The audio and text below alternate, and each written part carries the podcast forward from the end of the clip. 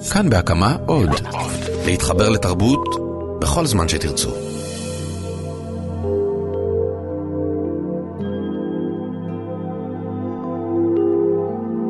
שלום לכם, מאזינות ומאזינים, אנחנו בחלקה השני של תוכנית מיוחדת ליום הזיכרון לחללי מערכות ישראל ונפגעי פעולות האיבה.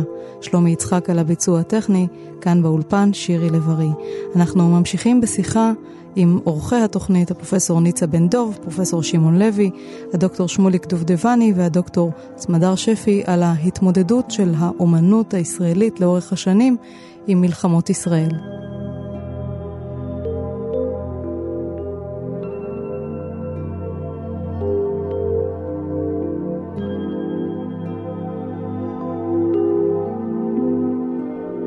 בעצם אה, נעים על ציר הזמן ומגיעים אה, לשנים שאחרי מלחמת ששת הימים, ובעצם גם אחרי מלחמת יום כיפור, מה שאבות ישורון קרא לו בשיריו השבר הסורי-אפריקני, כן, נקודת התבנית בחברה הישראלית, ומכאן גם בתרבות הישראלית. ואם שמעון, אתה אמרת שהביקורת ו- ונקודת המבט האחרת אה, ליוותה גם את התיאטרון וגם את הספרות מראשית דרכה, הרי שכאן כבר אחרי 73 היא הרבה יותר מוחצנת, היא הרבה יותר... מתומצתת, מרוכזת, אה, מותחת בפנים, בוודאי כועסת, בתיאטרון. כן. פרק שלם אפשר להקדיש לחנוך לוין כמובן, אה, עם ה, עם דווקא אחרי, זמן קצר אחרי מלחמת ששת הימים, עוד לפני אפילו 73, עם את ואני והמלחמה הבאה, ואחר כך כמובן מלכת האמבטיה. אה, הוא ראה את כל זה, בהחלט. העניין הוא שב-73, בואו נחשב על מחזות, מחזות תש"ע, אחר כך לילה במאי של א' ב' יהושע, לכאורה לא מחזה מלחמה, אבל בעצם אני מניח שניצה תסכים איתי, זה מחזה אה, שמערבב נורא יפה בין הלוקאלי לאוניברסלי, אבל מדבר על דברים ספציפיים מאוד. ערב פרוץ מלחמת ששת הימים, בלילה שבין ה-23 ל-24 במאי נותן, 67. נותן מבל לפחד של ההמתנה. לגמרי, כן. לגמרי. וליציאות הכמעט אפוקליפטיות שהוא מביא שם, אגב, דרך החלום. אה, נחשוב על דברים כמו אה, ג'וקר, בונקר, אה, יותר מאוחר אנחנו מקבלים את, את סינדרום ירושלים המדהים של סובול, 87, ועוד ועוד ועוד. חבר'ה של חנן פלד, רצח של לוין וכולי וכולי. למה הכוונה? ככל ש... אני רוצה לנסח משהו בעקבות ידידי, זיכרונו לברכה, חיים שוהם, אה, שדיבר על תודעת המצור בדרמת המלחמה הישראלית, והנוסחה שאולי כדאי לפתח בעקבות חיים, אה, היא שככל שהקונסנזוס למטרות המלחמה פוחת, כך המצור המתואר בכלים של תיאטרון הופך להיות ממצור פיזי, גיאוגרפי, למצור מנטלי, אידיאולוגי ופסיכולוגי. מה זה אומר מצור מנטלי? מצור מנטלי זה אומר שאנחנו נצורים בתוך תפיסות עולם מיושנות, מטומטמות, לוחמניות, בקיצור, כל מה שתוקף את דמות הצבר, את צה"ל, ועשרות שונות של גילויים של ביקורתיות עזה, שאחד משיאיה היה אה, לוין, ועוד לפניו אה, עמוס קנן, ועוד ועוד אנשים ש... וגם ניסים אלוני, מחזר מכל המלך, ניסים אלוני עשה את זה בעד... אני מסכים, אבל הרבה יותר בעדינות. כן. או דווקא ללכת לכיוון הרגשני יותר, נגיד חברון של תמיר גרינברג ודברים מהסוג הזה. אבל חנוך לוין זה באמת פרק בתיאטרון הישראלי שלא נגמר עד היום. זה קלאסה בפני עצמה, כן, נכון. ומה שמדכא כל כך, שעדיין אין מי שעשה את זה טוב ממנו. ואנחנו מדברים על אה, כמה? 18 שנה מאז שהוא נפטר? כן, אגב, אני רוצה להגיד אפרופו זה, שבאותה תקופה ממש, בשנת 1969, אנחנו מדברים פה על קולנוע עלילתי, אבל רם לוי עושה סרט בשם מתרסים, סרט יוצא מן הכלל, שנעשה בעבור הטלוויזיה הישראלית בראשית דרכה, שבעצם מאמת בין, מפ... הם, לא, הם לא נפגשות אף פעם, משפחה ישראלית מחיפה, משפחה פלסטינית, כל אחת מהמשפחות האלה איבדו בנים ב-48, אה, המשפחה הישראלית שקלה שני בנים, המשפחה הפלסטינית במהלך הבריחה איבדה אה, את בניה, והסרט לראשונה מדבר על שכול, הוא מדבר על הקורבנות ועל, הקורב... ועל הקורבנות ש... אה, המשפחות האלה אה, הקריבו. התוצאה הייתה שהסרט הזה, שאגב היה מאוזן לגמרי מבחינה פוליטית, נאסר להקרנה בטלוויזיה, הקרנתו התאפשר רק ב-1972, וגם זה בליווי דיון באולפן, מה שהטלוויזיה הישראלית מאוד אהבה לעשות, כאילו כדי לאזן את המסרים. להסביר בעצם, להסביר. בדיוק. אז אנחנו כבר מגיעים לסרטים כן, רק שאחרי אולי עוד הערונת 73. קצרה אחת, הקישור שמגלים אותו בעצם באופן גלוי רק אחרי 73 בין השואה לערבים. בין כן. המלחמות לשואה. זה אומר שהמשוואה, היא שהיא כמובן כמו- מאוד לא נכונה, אבל היא נוצלה באופן אה, אומנותי או לא אומנותי, אה, שהערבים, אנחנו עושים לערבים את מה שהנאצים עשו לנו. באיזה מחזות זה בא לידי ביטוי? אה, כמה שאת רוצה, בארבעת מרפאי, באדולף של אמיר אוריאן, בזיכרונות עכו, לא חסר, לא כן. חסר. סמדר, מה קרה לאומנות הישראלית אחרי 73? אחרי 73 יש לנו, אה, אה, הייתי אומרת, ממש, אה, יש מפל של אומנות שנוצרת עם עניין המלחמה, עד כדי כך שכמעט אי אפשר יהיה להפריד אה, בין שאלת ייצוג המלחמה ל... לאומנות הישראלית, לפעמים זה נעשה גם אולי באיזושהי אה, מידה מסוימת אה, של, אה, אה, של ציניות, אני חושבת, אבל זה יותר מאוחר. קודם כל, יש את הסיפור של מה שקוראים המרד בבצלאל. המרד בבצלאל בשנת 77-78, אה, בבצלאל מתרכזים באותה תקופה אה, מספר סטודנטים שחוו את מלחמת יום הכיפורים בצורה מאוד קשה, כולל פציעות פיזיות, כמובן, שלא לדבר על הצלקות הנפשיות. וכשהם מתמו, אה, בעצם יוצאים נגד הממסד, שהוא במקרה זה הממסד החינוך האקדמי אה, אה, בבצלאל, הרי שיש לזה הרבה מאוד דברים שקשורים גם למלחמה. יש לנו עוד לפני זה, ממש בתחילת שנות ה-70, יש את המצעד למשל של אפרת נתן, שעושה מצעד בתל אביב כהד לאותו אה, אה, מצעדים, למצעדים הצבאיים. יש לנו אה, יותר מאוחר, אחרי המלחמה, את שרון קרן ואת אה, גבי קלזמר, שעושים את המיצג שהם זיק. באים... אה, לא, זיק זה זיק זה יותר יותר מאוחר. מאוחר, כן, כן. זה לא זיק, לא. הם, אה, אה, גם אה, גבי קלזמר הוא לא בזיק, אה, השני, אה, שרון קרן כן, אה, זיכרונו לברכה, אבל ה- הם עושים בעצם מיצג שבאים כמו מומיות. אה, לטקס של קבלת אה, אות הגבורה. זאת אומרת, מתחיל, אחרי זה אנחנו הולכים, אה, והאומנות נהיית יותר ויותר ביקורתית, עם גילויים נורא מעניינים. גרשוני עוסק בנושא של החייל, החייל שהופך להיות, אה, בוא נגיד שההידרדרות של זה זה מה שהיה עכשיו עם אלאור, שאמרו הילד של כולנו. לא, אז הוא לא היה הילד של כולנו, אבל החייל הופך להיות הילד, הזיהוי, אם דיברת על עניין של אה, אה, זיהוי של ערבים, הרי פה פתאום גם יש את הזיהוי בין החייל לבין יצחק, יצחק הקורבן. כמובן שמוטיב העקדה קיים מתש"ח, אבל לא באופן כזה, לא שאנחנו מוכנים לומר, הנה החיילים, אנחנו מעלים אותם. Uh, העבודות של גרשוני שעוסקות גם במתנחלים בחברון, דבר לא השתנה עד היום, uh, עם אותה תוקפנות כנגד האנשים שם. Uh, בהמשך יש את העבודות שעוסקות שוב אני אגיד, גרשוני, אריק שרון והאינדיאנים, אה, דווקא דימוי שלא הרבה התפתח פה על המקבילה האמריקאית שלנו, אולי פה אנחנו נדבר על הנימוס היתר שלנו כלפי ההיסטוריה האמריקאית, שגם שם היה לנו במה להתעסק אם היינו רוצים. אה, ועד לדברים מאוחרים שהם בעיניי אולי המעניינים ביותר, אה, וזה למשל עבודות של מאיר גל, שעסקו בשאלה של כיצד התרבות הזו מחלחלת להוויה האזרחית הישראלית. אני מדברת על עבודות כמו יש לי אהוב בסיירת חרוב, שבו הוא עובר ועושה תערוכה משלטי הרחובות של פסגת זאב. פסגת זאב שנבנית על אדמה מופקעת. מבית חנינה, וכל הרחובות הם אה, אה, הצנחנים, פינת השריון, פינת הסיירת, פחות או יותר. אה, והוא מדבר על האופן שבו אנשים לפעמים שמים על בתים פרטיים, נאמר את שם המשפחה ביחד עם השם של יחידה צבאית כזו או אחרת, וזה נראה לנו אה, אה, נורמלי, נורמלי לגמרי. אני עכשיו לא הזכרתי את דוד ריב, שהוא אמן שמזוהה עם זה, עם העניין של אה, נגד המלחמה, עם... כמובן המטוסים בשמי תל אביב, אה, הקו הירוק, הדברים האלה. אה, יש את, ה, את העבודות של אה, גלעד אופיר, שעוסקות בנקרופוליס, זה שוב אחרי מלחמת לבנון, שהוא מצלם את כלי הרכב המחוררים לחלוטין בכדורים.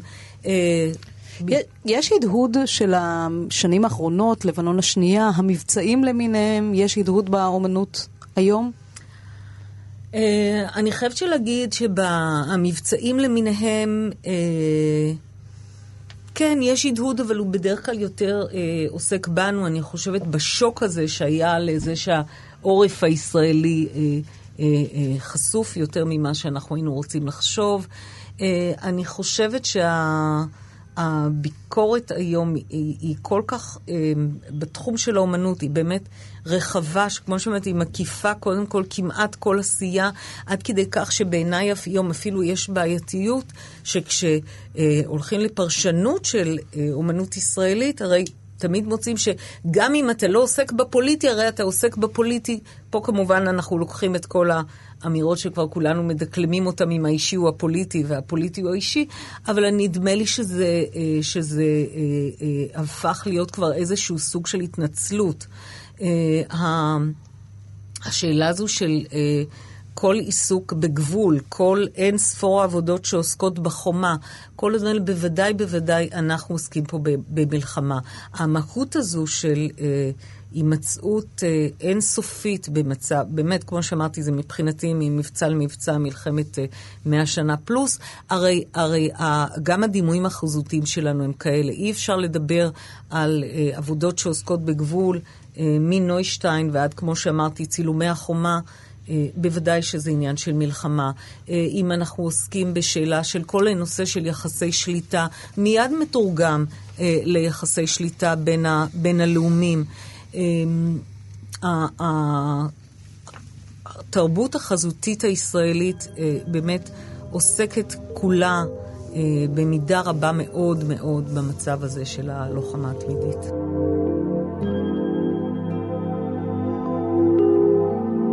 שוליק, דיברנו קודם על uh, גבעת חלפון אינה כן. עונה, שזה סרט שנראה כקומדיה, אבל יש בו הרבה מאוד ביקורת uh, על ההתנהלות הישראלית במלחמת uh, יום הכיפורים. כן.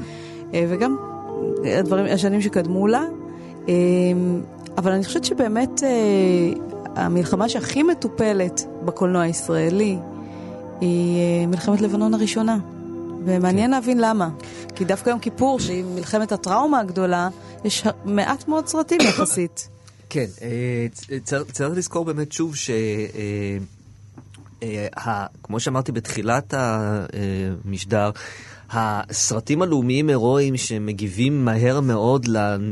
ל, ל, ל, לניצחונות, לאירוע הניסי הזה של הקמת מדינת ישראל, וכמובן מה שקורה בששת הימים, כאשר מתרחשת הטראומה של מלחמת יום כיפור, Uh, הקולנוע הישראלי מתקשה להגיב לה. למעשה, ב-1974 נעשתה, נעשה סרטו של ג'ורג' עובדיה, יום הדין, מלודרמה uh, מבקיעה, שהיא בעצם הסרט הראשון שעוסק ממש זמן קצר אחרי מלחמת יום כיפור במלחמה עצמה. אבל הסרטים שיעסקו במלחמת יום כיפור בצורה רצינית יותר, שהם בעצם הסרטים שלראשונה מביאים דמויות של חיילי צה"ל שחוזרים מהקרב שבורים, בגופם ובנפשם, הסרטים האלה יעשו רק בשנות ה-80. אה, כי לוקח זמן... עמוס גיטאי עשה את זה הרבה אחרי שנות ה-80. עמוס גיטאי יעשה את זה הרבה אחרי שנות ה-80, כן. ואייל חלפון עם תיאום כוונות, כן. אבל הנקודה היא שלוקח זמן בעצם לאבד את הטראומה, ואני חושב שבסופו של דבר השבר הזה אה, באמת אה, מוביל לגל של סרטים שכבר מציגים את המלחמה בצורה שהיא הרבה יותר ביקורתית. לכן גבעת חלפון הוא סרט שלא יכול היה להיעשות ללא, במרכאות, מלחמת יום כיפור, וגם ללא המהפך הפוליטי, כאשר התחושה היא שההורים כבר לא בבית ואנחנו יכולים אה, אה, להשתולל אה, כאוות נפשנו כי איבדנו תם עידן המיתוסים. זה לא מקרה ששנים מאוחר יותר יעשה אסי דיין גם את החיים על פי אגפה, שאני מבחינתי רואה חיבור מאוד ישיר בינו לבין גבעת חלפון. גם הסרט ההוא היה סרט מאוד מאוד פופולרי, אני חושב שעד היום הוא סרט מאוד מאוד מייצג, עם כל הבעייתיות שיש בו מהרבה מאוד בחינות. זה סרט אינתיפאדה, הייתי אומרת. זה סרט שבסופו של דבר אומר שהאלימות שהחברה הישראלית או שהצבא הישראלי מייצר בשטחים, זו אלימות שתגיע גם הביתה. אבל הסרטים שעוסקים במלחמת לבנון, צריך לזכור שיש להם שתי פאזות. הפאזה האחת היא פאזה שאכן קורית בשנות ה-80, בואכה שנות ה-90. סרטים כמו שתי אצבעות מצידון, שהוא סרט תעמולה לכל דבר ועניין, הוא מומן על ידי, הוא הופק על ידי דובר צה"ל. האנשים שהשתתפו בו עשו את זה בחלקם כחלק משירות המילואים שלהם. אבל זה היה סרט אהוב. זה ו- היה הצלחה אדירה, זה אחד הסרטים המצליחים? בתולדות הקולנוע הישראלי. כי הוא הציג את החייל הישראלי כקורבן. זה הצודק, הדימוי שלנו. אנחנו גם. כאשר ישראל פולשת כן. ללבנון, גם כאשר יש מלחמת... כאילו אין ברירה, החייל הישראלי הוא הקורבן, אה, הוא, הוא המסכן. זה, זה, זה היורים ובוכים שהוזכר פה קודם לכן. אה, וכמובן סרטים כמו עונת הדובדבנים וגמר גביע, שבאמת מציגים את החייל הישראלי באיזושהי עמדה מובסת, סרטים שמבקרים, בעיקר עונת הדובדבנים, את ה- אה, אה, את המיתוס הזה, את הפולחן הזה של הנופלים שהזכרתי קודם. הסרטים שנעשים בעשור הקודם, כלומר, שלושה סרטים, בופור, ולסים בשיר ולבנון, שלושתם מאוד מאוד הצליחו, שלושתם זכו בפרסים יוקרתיים, בופור וולסים בשיר היו מועמדים לאוסקר, לבנון הביא לישראל את העיטור ה... אה, אה, אה, בכיר ביותר שסרט ישראלי זכה בו עד היום, פרס אריה הזהב בפסטיבל ונציה. אבל צריך לזכור שאלה סרטים שבעצם משחזרים או חוזרים אל המקום הזה של הקורבנות. כלומר, החייל הישראלי הוא קורבן. דיברנו קודם על יורים ובוכים, אז בבופור יש לנו בעיקר בוכים ולא יורים.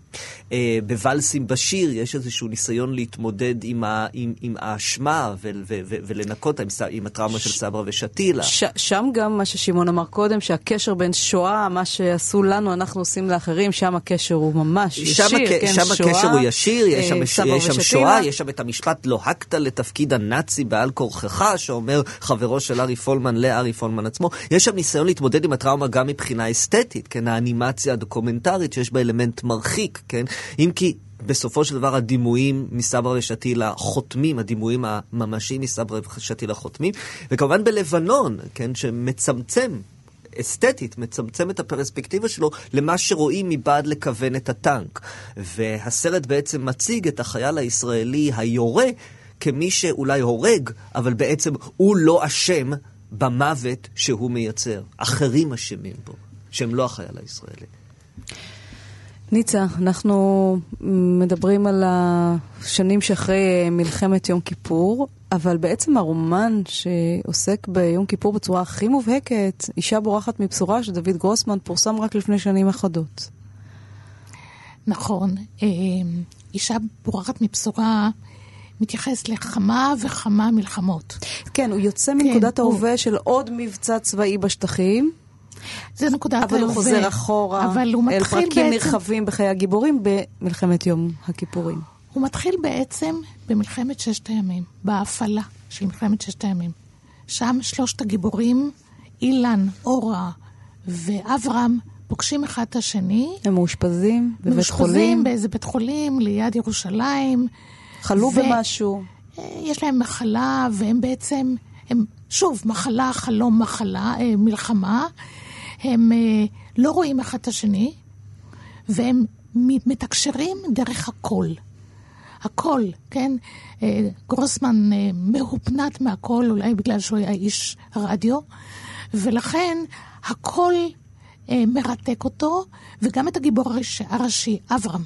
הוא אוהב תסכיתים, הוא מתאהב באורה מפני שיש לה קול אורה דומה לשמש.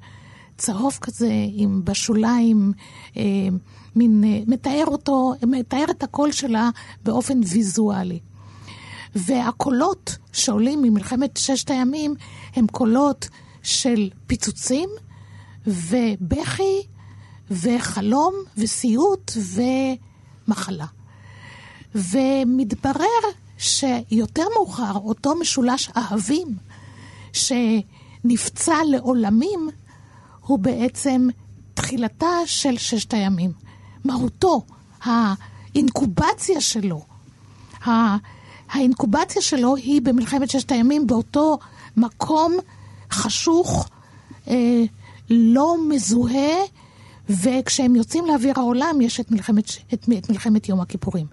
מלחמת יום הכיפורים היא באמת אה, טראומה שפוצעת את המשולש, את המשולש האירוטי הזה, והיא מתוארת באופן מאוד uh, ויזואלי ובאופן מאוד פיגורטיבי, um, כקו שבר, כרעידת אדמה, כליקוי מאורות, כערפל המסרב uh, להתפזר, כצל כבד המונח על ליבותינו, כמכת ברק, ובשאר ביטויים ציוריים אחרים.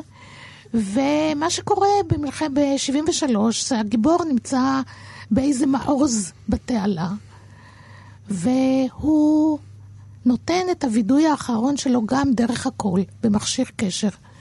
והחבר שלו קולט את, ה, את הסיפור שלו, וזו הופכת להיות יצירה ספרותית שמתכתבת אה, עם מילקווד, וגרוסמן משחק עם מילכוד ומילקווד, ו, ודרך הכל הוא מעביר את הטראומה האיומה הזאת של יום הכיפורים.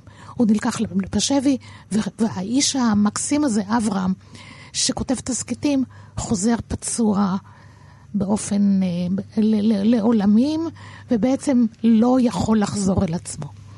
ומלחמת יום הכיפורים מלווה את המשולש הזה שנים עד שנות האלפיים. ובשנות האלפיים יש להם כבר, למשולש הזה, לא ניכנס איך, יש להם כבר שני בנים, ואחד הבנים שש אלי קרב ב, ב, בתקופת הפיגועים של שנות האלפיים, שזה כבר האינתיפאדה השנייה. ובצורה כזאת גרוסמן מכסה את כל מלחמות ישראל. כלומר, מששת הימים ועד, אה, ועד מלחמת לבנון השנייה, ומראה שאנחנו חיים חיי מלחמה. הוא אפילו אומר באיזשהו מקום, אומרת את זה אורה, עשרים שנה שקטות היו לנו, כן? ולא נפגענו, לא מפצמ"ר ולא מטיל, ולא, זה ממש, ולא מכל, אה, ולא מפגז. זה אפילו חוצפה לחיות עשרים שנה שקטות. אה, אם אני, אם אני רוצה להגיד משהו על הספרות של מלחמת 73, אה, תחילתה באסקפיזם. בעצם לא כתבו הרבה. יותר מאוחר, שנים אחר כך, וזה שוב חוזר לנו, חוזר, מחזיר אותנו לזמן סיפור וזמן סיפר, פתאום היה גל הצפה של רומנים שעוסקים ב-73. עם איזה רומנים, מתי הם יצאו? Uh, בתחילת שנות האלפיים. נוילנד של אשכול נבו, אישה בורחת מבשורה, שהפך לרב מכר עולמי. Uh, פתאום מלחמת 73 הובנה, כי היה איזה, היית, הייתה איזה, היה איזה שיתוק. כתבו קצת אה, קודם לכן, המאהב של אה, א' בית יהושע, הר הטועים, אבל זה בנגיעות קלות, נגיעות מכחול, הר הטועים של הנדל, אה, נוצות של חיים באר. אבל המלחמה לא עמדה במרכז הספרות. אבל אני חושבת שמ-73 ואילך באמת יש מעט רומנים יחסית שהמלחמה עומדת במרכז שלהם. ואנחנו מדברות פה על רומנים בדיוניים, לא על ספרות יהודית או, או ממוארים. Uh, גם uh, רומן, אולי יוצא דופן זה כמובן אם יש גן עדן של, של רון לשם שעסק בלבנון הראשונה ואחר כך גם עובד לקולנוע, שהוא באמת יוצא דופן במובן הזה שהמלחמה בחזית. ספר של א' ב' יהושע, אש ידידותית, למשל, שהוא ככה קצת נוגע בפי, בתקופת הפיגועים של האינתיפאדה השנייה, אבל הוא מדבר על תרבות השכול. זה כבר לא רומנים שהם על לוחמים של ממש. נכון. כאלה יש מעט, מעט. בשנים האחרונות. תראי, הספר אש ידידותית כבר בשמו מדבר על איזה אוקסימורון, כן? אש ידידותית. והגיבור נופל, הוא מתבזבז, יש, כן, יש ביטוי כזה של התבזבזות, כן? הוא מתבזבז. הוא יורד מהגג להוריד לי אה, עם הצרכים שלו, כי הוא חונך לניקיון ול, ולאסתטיקה, ויורים בו כי חושבים שהוא אה, מבוקש. וההתבזבזות הזאת אה, זועקת לשמיים.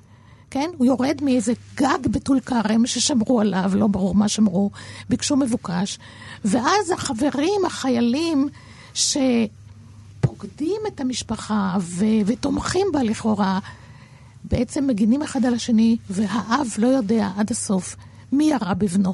אם כי הוא נמצא באיזו אובססיה לדעת מי ירה בבנו כדי לתת לבן הזה חנינה. אז המלחמה איננה שם בעצם. המלחמה איננה מפני שמדברים על מצב נפשי של אב שכול, על uh, מצב נפשי של בן שירד מהגג סתם, ועל חיילים שירו בטעות. והמלחמה הזאת היא מלחמת uh, אין, לא שאין ברירה, אלא של יש ברירה גדולה מאוד. יכול להיות שהמלחמה אה, כשלעצמה היא פחות נמצאת בתוך התיאורים של הרומנים, ואולי גם בסרטים עכשוויים או בתיאטרון עכשווי, משום שהיא עברה פנימה, היא עברה לתוך התודעה, כי אנחנו נמצאים במצב מתמשך של מלחמה. צריך פחות ייצוג מוחשי של זה, ויותר אנחנו מדברים על הייצוג המנטלי של זה? נכון, הספרות נותנת ייצוג מנטלי. היא לא היסטוריוגרפיה, היא לא מדברת על עובדות. היא נותנת איזה מבע למצב הנפשי. שבו נמצאים הישראלים, ונותנת uh, למבע הזה, uh, מלבישה אותו בעלילה, כן? והספרות באמת היא, היא, היא חשובה להיסטוריה של המלחמות, אבל מהבחינה הנפשית, מנטלית, uh, אווירה, הרבה יותר מאשר עובדתית. שמעון, אנחנו דיברנו על מה שקורה בתיאטרון הישראלי אחרי 73, אה, וחנוך לוין הוא כאמור פרק רציני בתוכו, שאולי בעצם עדיין משמעותי במובן הזה, למרות שהיו אה, מחזות אחרים כמו גורדיש של מיטלפונקט, ואחרים שכן התעסקו באופן ישיר עם המלחמה ומחדליה. תראי, גורדיש זה דוקו דרמה פיוטית, מוגדרת כך על פי דעתו של המחבר עצמו. עשתה את העבודה, בסדר, תיארה, והייתה פופולרית מספיק ודוקומנטרית מספיק כדי אה, להיות פופולרית.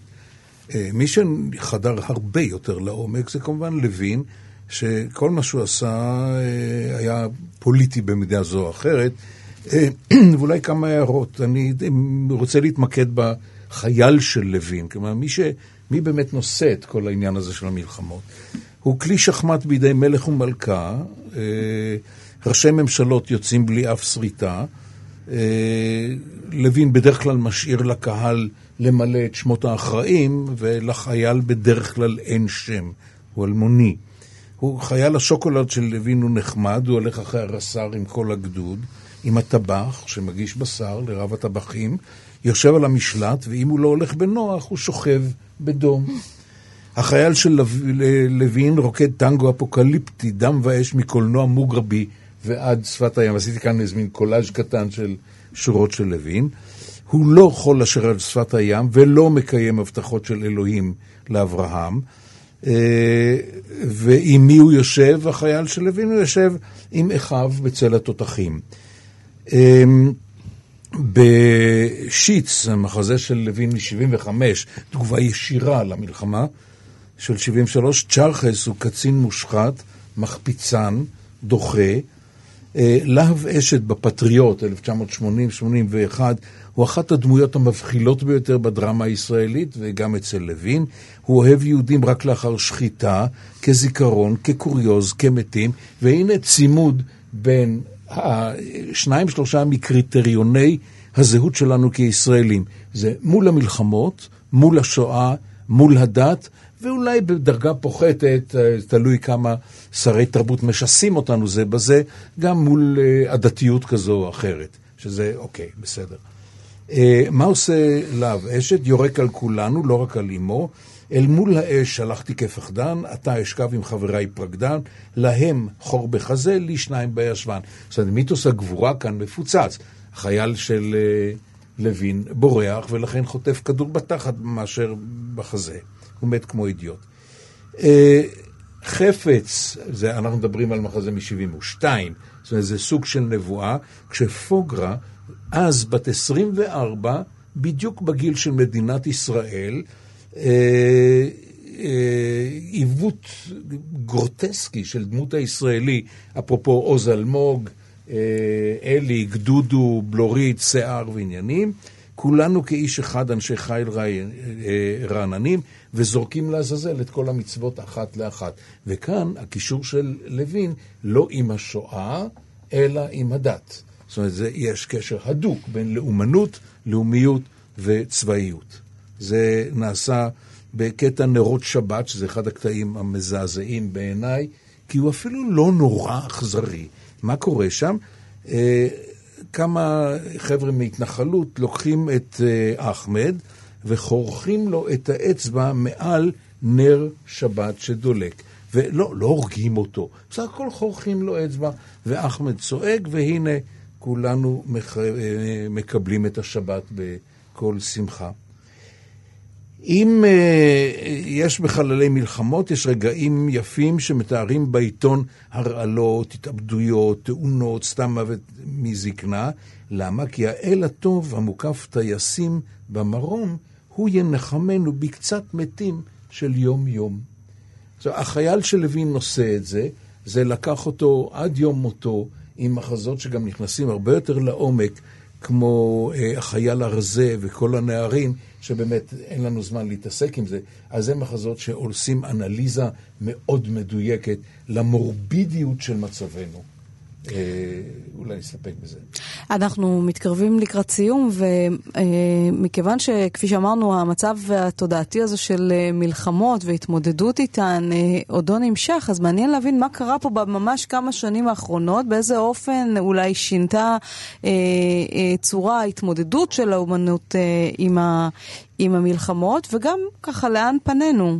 אה, ככל שגם אופי המלחמות משתנה והן עוברות יותר לחזית, כמו שקרה כאן במבצעים האחרונים, שגם נקראים מבצעים ולא בדיוק מלחמות, יכול להיות שמשהו גם בדרך שהספרות או הקולנוע או תיאטרון מתמודדים איתה משתנה?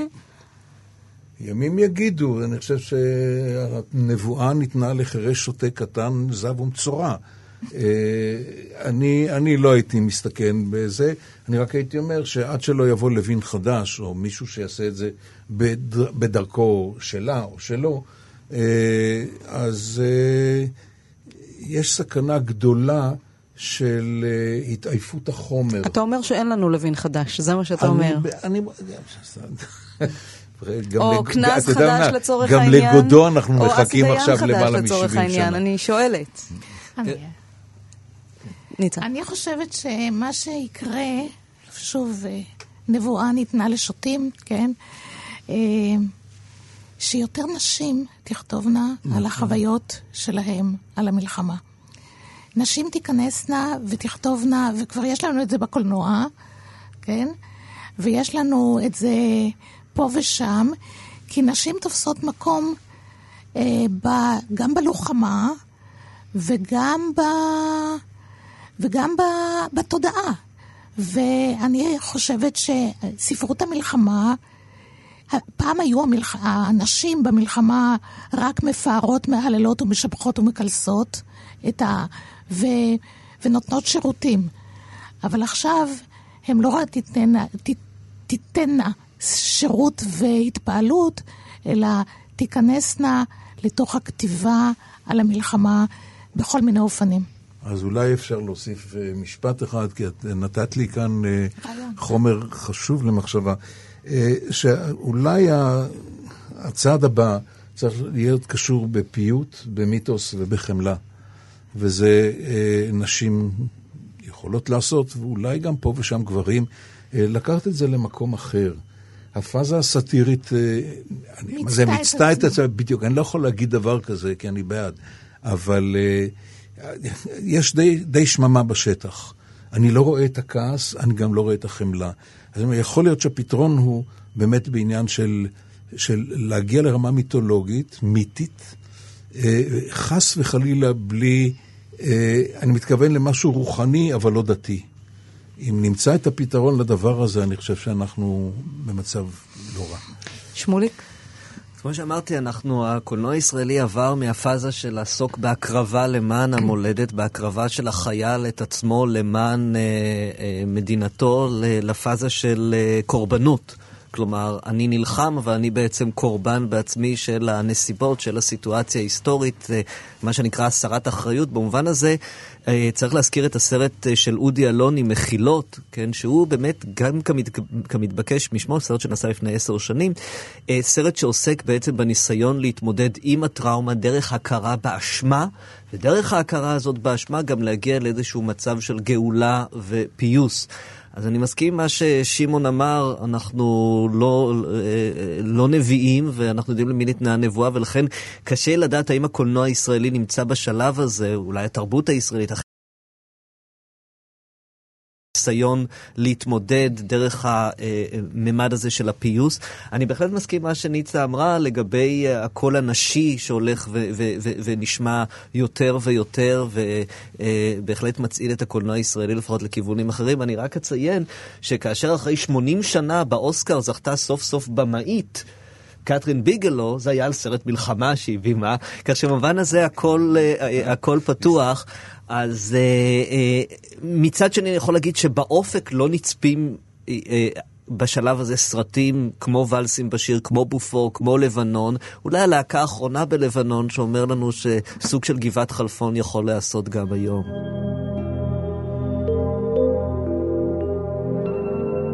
אני רוצה להודות לכם מאוד על השיחה הזאת, פרופסור ניצה ונדוב, פרופסור שמעון לוי, הדוקטור שמוליק דובדבני והדוקטור סמדר שפי, תודה רבה לכם. תודה לשלומי יצחק הטכנאי, תודה לענת אורי על ההפקה, כאן באולפן שירי לב-ארי, תודה לכם על ההאזנה, המשך האזנה נעימה.